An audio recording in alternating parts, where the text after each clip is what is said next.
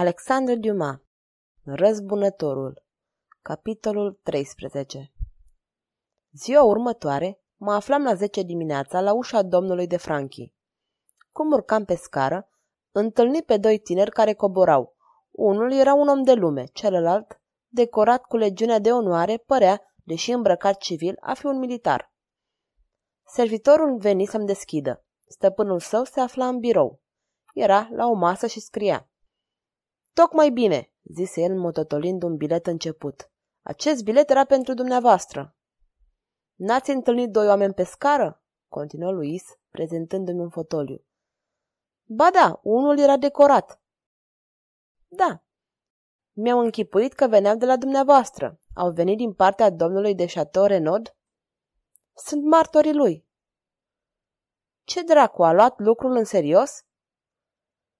Nu putea să facă altfel, răspunse Luis. M-au rugat să le trimit doi dintre prietenii mei spre a se înțelege cu dânsii. Atunci m-am gândit la dumneavoastră. Sunt încântat că v-ați adus aminte de mine, dar nu pot să mă duc singur la dânsii. O să rog și pe un alt prieten, pe baronul Giordano Martelli, să vină la masă. Vom mânca împreună și la ora 1 veți avea bunătatea de a trece pe la acești domni, care mi-au promis că vor fi acasă până la 3. Iată numele și adresele lor. Luis îmi dădu două cărți de vizită. Unul se numea baronul René de Chateaugrand, celălalt domnul Adrian de Boisy. Cel din tâi stătea în strada Păcii numărul 12, al doilea, precum îmi închipuiam, făcea parte din armată, era locotenent de vânători africani și locuia în strada Lille numărul 20. Dar ar trebui să știm pentru ce vă bateți, zise eu. Nu putem lăsa oamenii să se omoare fără a ști măcar cauza luptei. Atunci vă voi spune pe scurt istoria acestei neînțelegeri. Sosind la Paris, unul dintre amicii mei, un capitan de fregată, mă prezentă soției sale. Era foarte frumoasă, tânără. Ea se întipări așa de tare în inima mea, că de teamă ca nu cumva să mă amorezez de ea, abia mă mai duceam pe la dânsii. Prietenul meu se plângea de indiferența mea și atunci îi spusei sincer adevărul. El zâmbi, îmi întinse mâna și mă invită la masă. Dragă Luis, îmi zise la desert, plec peste trei săptămâni în Mexico. Poate o să stau trei săptămâni, poate șase luni, poate și mai mult. Noi, marinarii, cunoaștem câteodată ora plecării, însă niciodată ora întoarcerii. Îți recomand pe Emilia în lipsa mea. Emilia, te rog să-l socotești pe Luis de Franchi ca fratele tău. Rămase împietrit. Nu știam ce să răspund și, desigur, păream foarte prost viitoarei mele surori. Trei săptămâni după aceea, prietenul meu plecă într-adevăr. Emilia stătea cu mama sa. De când mi-o recomandase bărbatul ei, ea devenise pentru mine o ființă sacră și, cu toate că o iubeam mai mult decât s-ar cuveni unui frate, nu o priveam decât ca pe o soră. Trecuseră șase luni. Emilia tot la mama sa era. La plecarea soțului ei îi recomandase să continue a primi musafiri.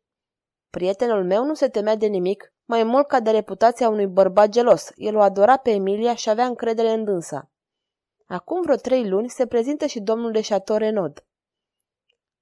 Credeți în presimțiri, nu-i așa? Ei bine, când l-am văzut am tresărit. Și pentru ce, nici eu nu puteam să-mi dau seama. Mi se părea că Emilia îl primise cu o cochetărie neobișnuită. Poate că mă înșelam, dar să vă spun drept, în fundul inimii mele nu încetasem de a o iubi pe Emilia și eram gelos. Fiecare vineri era pentru mine un chin, atunci venea în vizită Renaud. Domnul de Chateau Renaud e cu adevărat un om galant, un leu, dar mi se pare că Emilia îl înalță mai presus decât merită.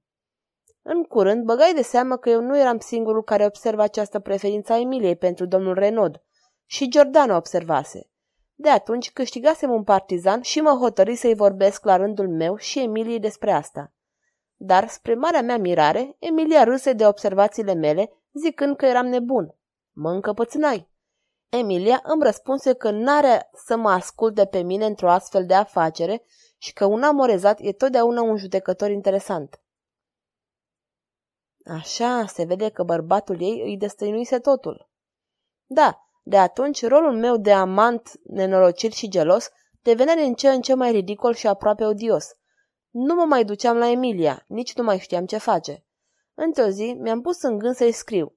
O rugam, în numele onoarei ei compromise, în numele bărbatului său absent și plin de încredere față de dânsa, să bage de seamă ce face. Ea nu-mi răspunse.